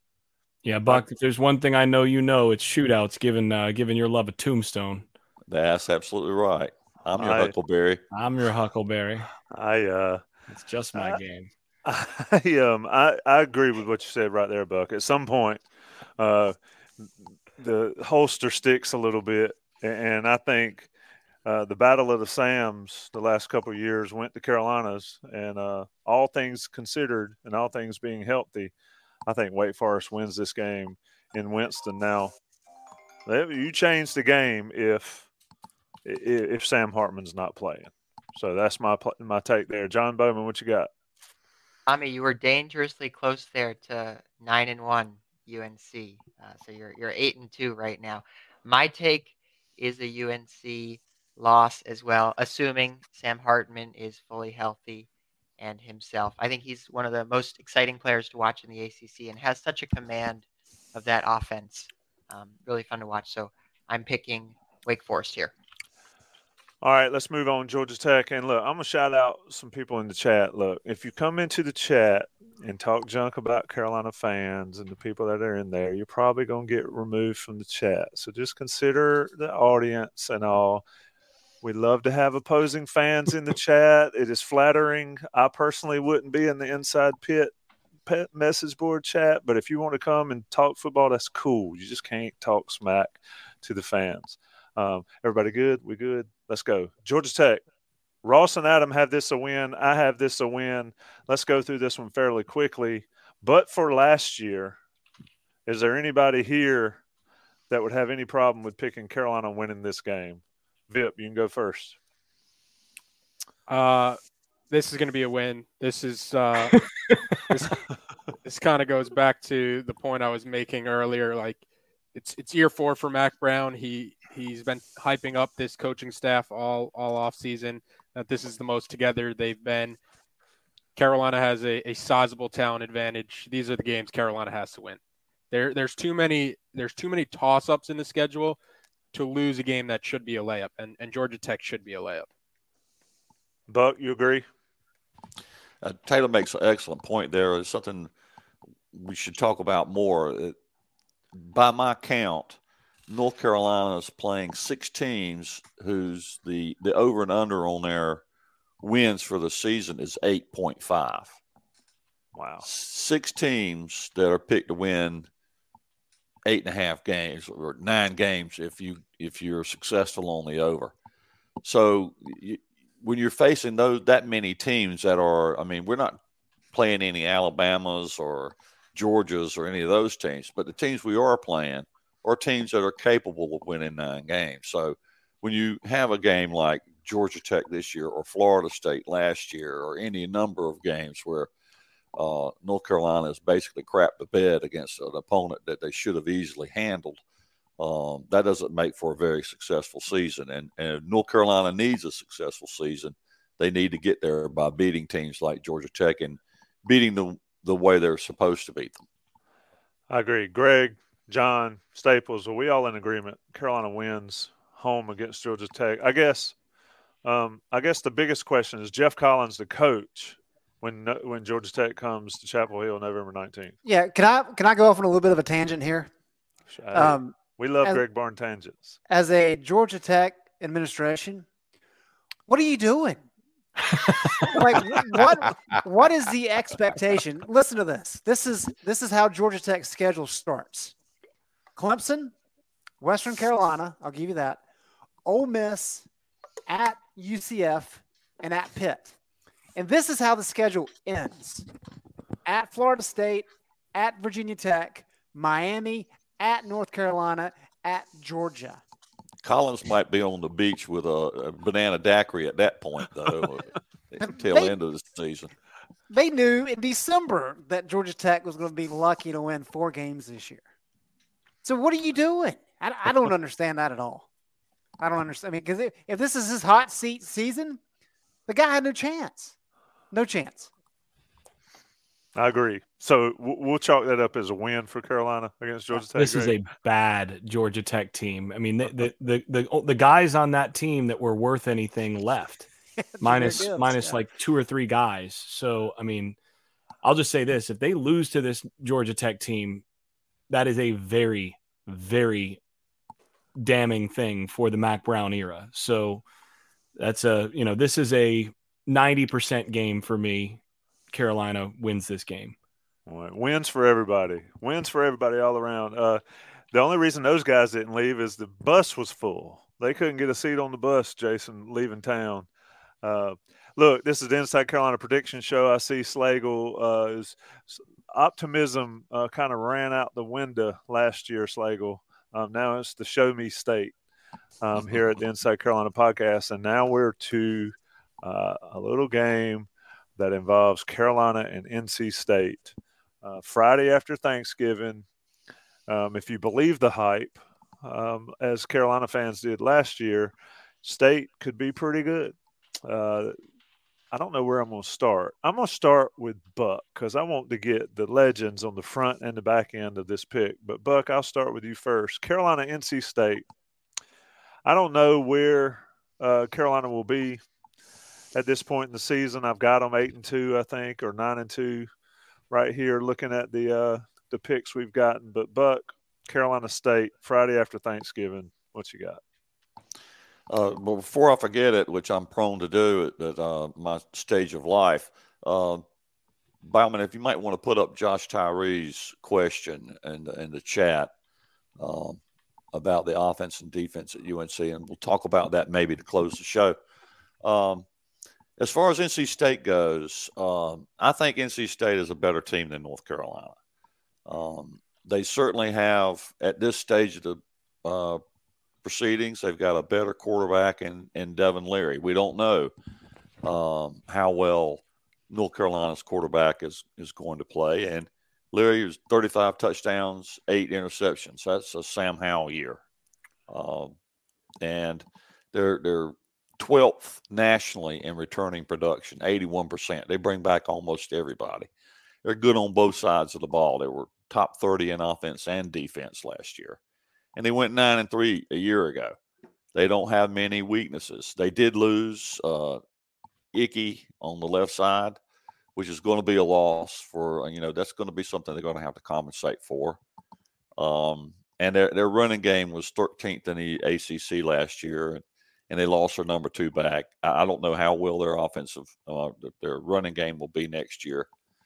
Um, but even with all these positives, you know, with the North Carolina State game making that matchup, um, the FPI has them ranked nine spots lower than UNC. I don't know how that how they figure that um, came up with that ranking, but uh, North Carolina's 19th and uh, NC State's 28th. Um, the S&P Plus reverses that and ranks State 18th and UNC 34th. Um, so I'm going to pick North Carolina to win. Uh, spoiler alert, that's over with. Um, but why would I pick UNC to win? Uh, because I do think NC State has a better team because when North Carolina and NC State plays, it doesn't matter who has a better team. Um, it's it's all about who wants to win it the most. And you know, I think um, the one thing that Mack Brown can do to uh, keep the UNC fan base in his corner is to beat NC State, and he has a good history of focusing on those kinds of rivalries, in-state rivalries. Um, but to my and my final point here is there's just not that much daylight between the two teams. Uh, that this is the third game, uh, this schedule that the FPI and the S&P Plus disagree. Um, the FPI has North Carolina as a uh, four and a half point favorite, which is weird if you think about it.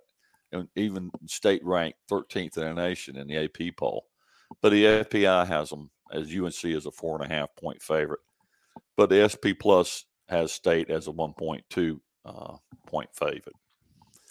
So I'm still going to pick North Carolina because I think they'll ultimately end up winning this game. I think the offense will have time to get get its act together. It being the 12th game of the season. So UNC finishes the season with a win over NC State. There it is, Vip, Carolina and State. How much does last year's game matter in this year's game? Um, I don't think it matters. Um, but going off uh, a point Buck was making earlier with North Carolina's like strength of schedule, this is going to be the the fifth preseason top 25 team that UNC plays. Uh, that's second most in the country. Only Mississippi State plays more. NC State is returning like 16, 17 starters. It looks like, um, and you know this this feels like it's the third time uh, since he's been here um, in Raleigh that this is supposed supposedly Dave Doeren's best team. Um, but I think North Carolina wins this game. Uh, since Mack Brown has been back, he, he seems to have put a, a huge emphasis on this game where the the talk with this game is always is always the toughness. Which team kind of bullies the other at the at the point of scrimmage? Um, and since Mack Brown has gotten back, you look at what they did 2019. They they ran all over them, ran them out of the building. 2020, they uh, did they play 2020? Yeah, they yeah. beat them in uh, beat them in Chapel Hill, didn't they? No, they played yeah. them. I can't remember. Uh, 2020 they won. Okay, yeah, they 48-21 and then two touchdowns in, in 26 seconds, which I'm pretty sure still left a, a really bad taste. And anybody who cares about Carolina football, um, what happened in Carter Finley last year. Um, but outside of that 26 seconds, this has been a, a rivalry that has been shifting towards UNC towards Chapel Hill. Um, and and the recruiting kind of shows that. I think NC State has a talented team, but I think that this is a game that Mack Brown can kind of rally the troops and have North Carolina prepared to win. And just coach up the onside kicks, coach up the deep balls, and try to get out with a win. Unbelievable. Jason, you're laughing about that. Hey, you recover an onside kick, and none of this state hype is happening this year. I don't think. Greg might say differently in just a second. But Carolina and Chapel Hill against NC State. I love Taylor's point about outside of 25 seconds or a minute and a half or whatever you want to say, Carolina's dominated this rivalry um, for the most part the last three years. But it don't matter if you can't close the deal. What happens this year? So this is one place where I disagree with El Jefe. Uh, he he said right up front that he thinks that NC State is the better team here, and I'm not sure I agree with him. They're well, certainly the better team on rec- on paper. On paper, and I'm not sure about that.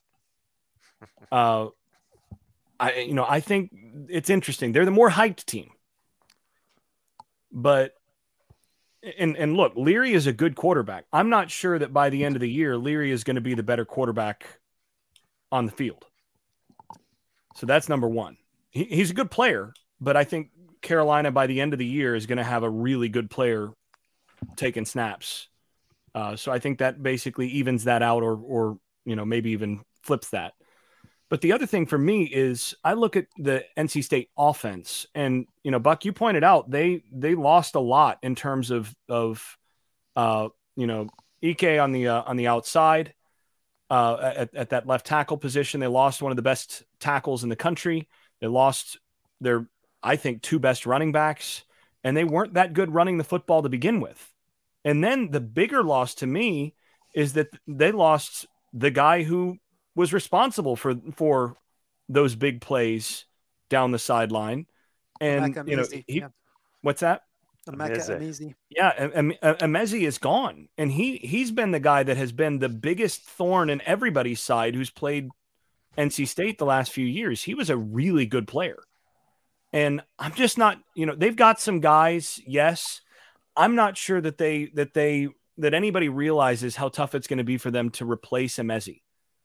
Uh, and I think defensively, they're going to be really good. But I don't think they're defensively in a whole different world than what Carolina at the end of the season should be as well, given the talent level in Chapel Hill. So you're looking at, at, at, at two teams that are going to line up and be pretty close to even. But I think Carolina is actually the deeper team on the line of scrimmage and is actually more well equipped to go into this game and be the bully which is what this game is going to be about. I think Carolina is going to have the better running game, and I think they're going to win the line of scrimmage. And I think that's going to be enough to win this game. So I've got Carolina winning this game. I've got it only at about a 60% chance of, of winning, but I think Carolina is it should be favored in this game at this point in the season. All right, Greg Barnes. Yeah, I, I, agree with a lot of what's already been said. Uh, Buck and I have talked for 20 years about this particular rivalry, and one thing that, that tends to play out is that the team that, that dominates the run game typically wins. And last year, Carolina outgained State 297 to 113.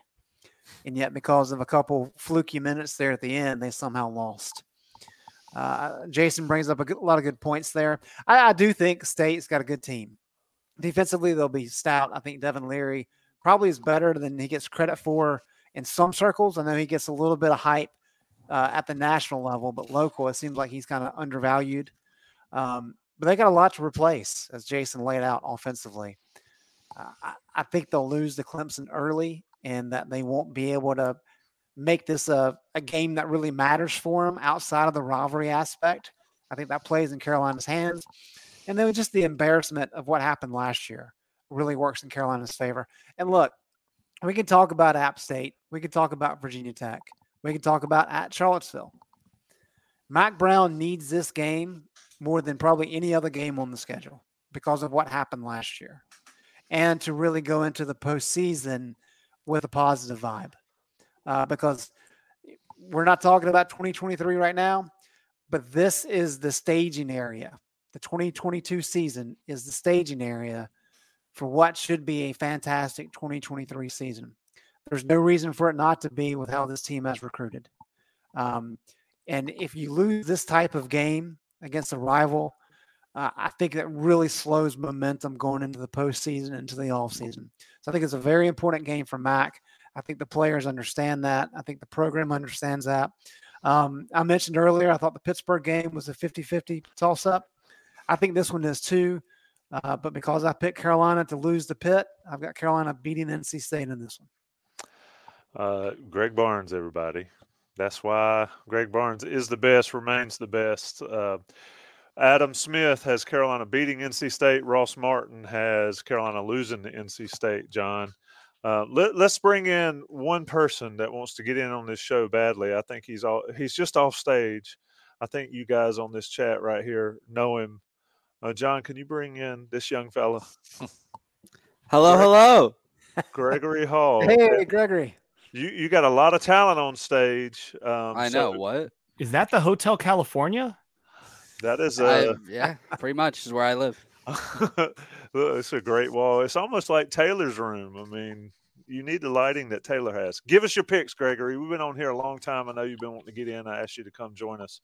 Uh, what you got? Carolina's final record, and, and uh, what are the big games, and how does it play out? Games like NC State, Wake Forest, Notre Dame. They're three and one after non-conference. App game is like you guys said, it's it's down to the wire, but it's a good it's a good game. UNC pulls it out. Um, I said in the chat, if Notre Dame beats Ohio State, they kill Carolina.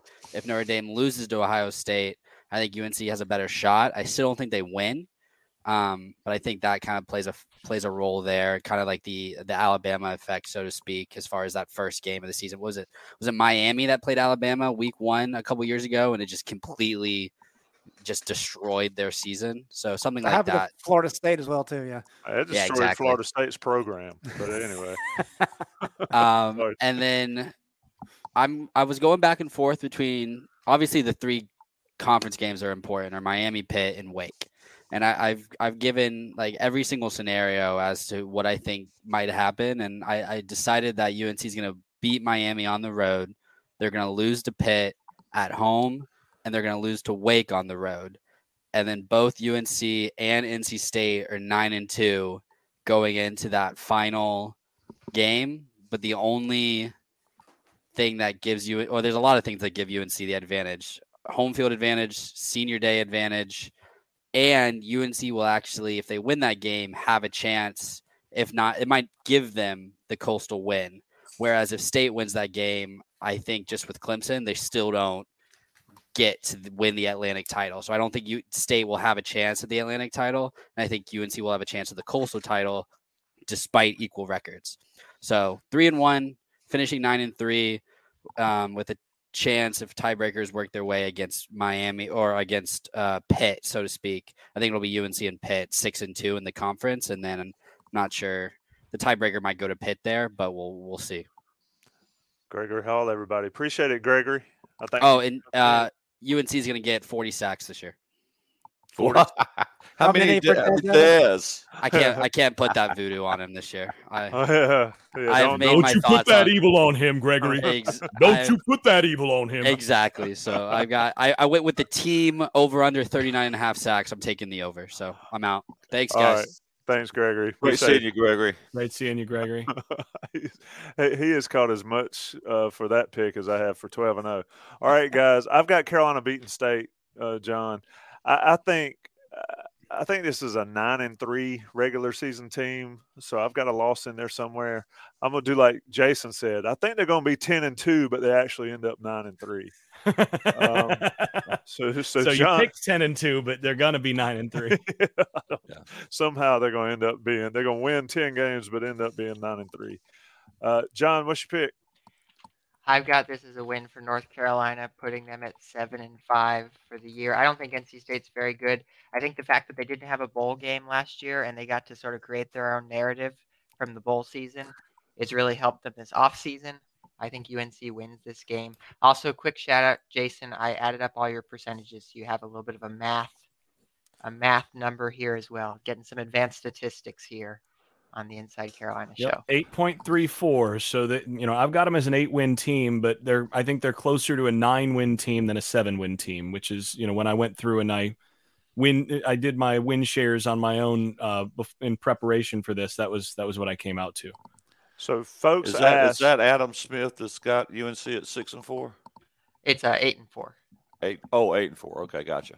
Eight right. four for that Adam. wa- his his uh, raise time would have been looking bleak for him had he gone oh, oh, shots fired.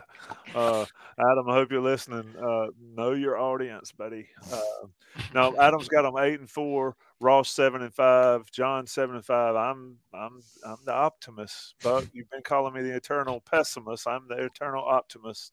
You have been for two years in a row, but the funny thing about Tommy is he always was the IC pessimist, and now all of a sudden I don't know what he's been drinking, but I Ever, guess ever since the live chat, really good the bourbon, chat, I guess. the live chat gets him going. I know. I'm I'm really susceptible to peer pressure. Um, I'm that guy at the club that'll drink any drink somebody buys me. Uh, so yeah, ten and two for me. Greg eight and four. Taylor nine and three. Jason with his maths eight and four. Buck, you're at nine and three. Let's let's close out this show. We've been going for almost two hours. Um, ACC championship game, Greg. Who's in it? Uh, I have Pittsburgh and Clemson, with Clemson winning the ACC yet again. Vip, what you got? ACC championship game. I have uh, the U versus Clemson. Clemson winning. Buck, ACC championship. Hmm. Um, well, you know, I've got North Carolina going six and two in the ACC, I think. Um, so I think that would put them in the Coastal Division uh, as a Coastal Division champion. So it'd be Clemson versus uh, UNC, and uh, North Carolina recovers a um, onside kick, onside kick uh, uh, to win. And after review, they find that he was not offsides. uh, Jason, is So- this Clemson? Is this still Clemson's league? Yeah, it's Clemson's league this year. Still, I think uh, I think they're they're they're the best team still in this conference. Uh, I think the Pitt UNC game is for the is for the Coastal Division Championship. I'd agree with that. So, uh, you know, I think I think part of the problem is that, that Miami plays Clemson cross division, and I think Florida State Florida State's going to give Miami all they can handle as well this year. I think that's a coin flip game for for for Miami. So they've got a coin flip in, against is that in Tallahassee? yeah, or no, that's actually in Hard Rock.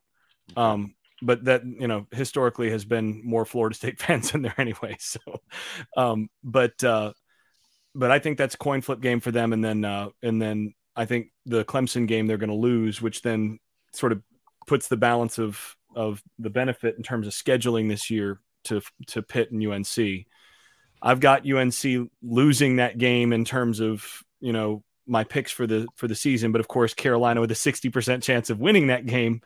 But I think whoever wins that game is uh, is going to be the uh, the Coastal Division representative. So since I officially picked Pitt, I'm going to go with uh, with Clemson versus Pitt, and Clemson Clemson wins the conference. I guess if I've got them ten and two, with Notre Dame being one of those losses, they're seven and one. Um, They're so waltzing. they're, They're, in waltzing. into the, yeah, they're in the ACC championship game and uh, playing against Clemson. And um, as long as a couple guys in stripes I know aren't on the field, I think they, to Buck's point, they get that onside kick, um, and they go on to a miracle Mack Brown. They'll be Yeah. doing uh, Mack Brown statues outside Kenan Stadium. No, I seriously, I think Carolina can get there. I will have to see it to believe it. Let, Tommy, let- Tommy, go are you ahead. predicting college football playoff for UNC? Is that what I'm No. hearing? Is that what I'm No, hearing? not only on your. Uh, I saw your shorts on NCAA 14. Yeah, they won the national championship back to back on the video game. I believe it when I see it. Mack Brown's got to actually get it done. Um, I, I think the less hype, the better for this North Carolina team. But I think uh, there's opportunities, and I think the defensive line makes a huge difference for this team. So I'm gonna close the show and let everybody get in just briefly before we get out. Josh Tyree, we've been holding the question for a long time. Carolina's offense has dominated the the the stat sheet for Carolina over the years. Greg, with the injuries, um, and we'll throw in with the recruiting, do you think this is the year Carolina's defense can actually be the difference maker and be better, if if if we want to call it that, than the offense this year? No. Good point. But what do you think? I, th- I think this is an interesting conversation to have in terms of as we go through and, and rate the matchups, you know, North Carolina against Pitt, Pitt's going to be more of a ground game kind of thing. Um, I just wonder, and it would, I, I think it would be a good thing if it was possible for North Carolina to be built so that they were able to win one of these rock fight games, you know, where it's, you know, 7 7 at half, 10 7 at half, and then win, you know, 21 17 or whatever. Could that happen if North Carolina's defense does turn out to be take a significant leap forward? Because, like, we're, we're evaluating the Wake Forest game and we assume it's going to be a shootout. But what if it's not? You know, those kinds of things I think come into play for this season, perhaps more more than in previous seasons. It's interesting, Taylor. What do you think? Last questions. Jason's ready to go. I, I sense uh, uh, the uh, Doctor Strangelove room is closing down. But Taylor, is this the defense?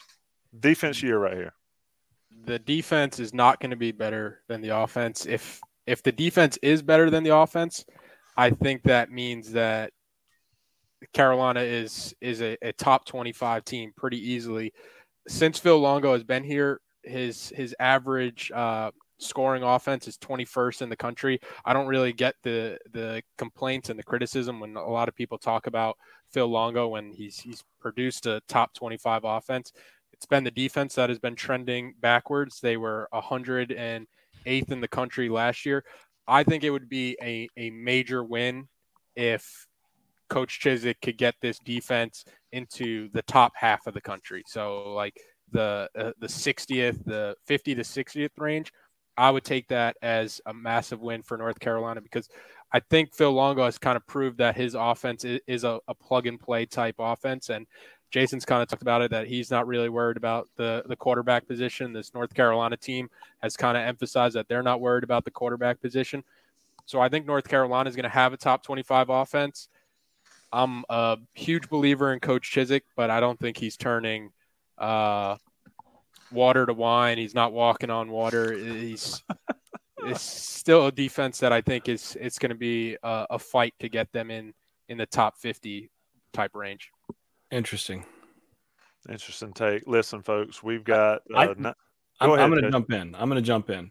Uh oh. I actually do think that this defense, if this defense talent wise, if this defense does not turn out in the top 40, then then there's there's still problems in terms of the the, the messaging and the coaching staff and all of that. Uh, you know, in terms of overall coaching and a, and a variety of things, there's not as much to undo as what you know folks might think. Uh, given how bad they were last year, if they stay reasonably healthy, if they can, if they can stay healthy at the cornerback position, I think this is a top thirty, top thirty-five defense or so, which is around. You know, I think the offense should be in the t- uh, around thirtieth or so as well. So I think the defense should be based on talent and just the growth of experienced talent over last year. Where last year, I you know my warning going into the year is that the hype might be a year early, and there was a lot of inexperience, and then they got hit with injuries. This year, if they can stay healthy, I think the defense is going to be in the round the same tier. It, I don't know that it'll be better. I, I, think you know the interesting question is I've got some real questions about the uh, the wide receivers and the ability to to make make uh, make plays downfield other than Josh Downs. So, you know, that may be a limiting factor, a major limiting factor for the offense where they take a step back because they they just don't have the the guns on the outside that they've had. But, you know, with the Antoine Smith injury and all of that, or uh, Ant- Antoine Green uh, injury, I did it again. With the Antoine Green injury uh, at this point, you know that that's going to slow the offense down some. I think this this defense is going to be right around as good as the offense this year, maybe just a tick behind, but I think they'll be competitive. If this is a top 30 defense, Bill Chizik statue. Well, I don't think, but see, I don't think it's as simple as that. I think it's a matter of you've got all of that talent that is now two and three years on campus, instead of being one and two years on campus, one of which was a was a COVID year where they weren't really able to learn and and and do all the strength and conditioning that you want.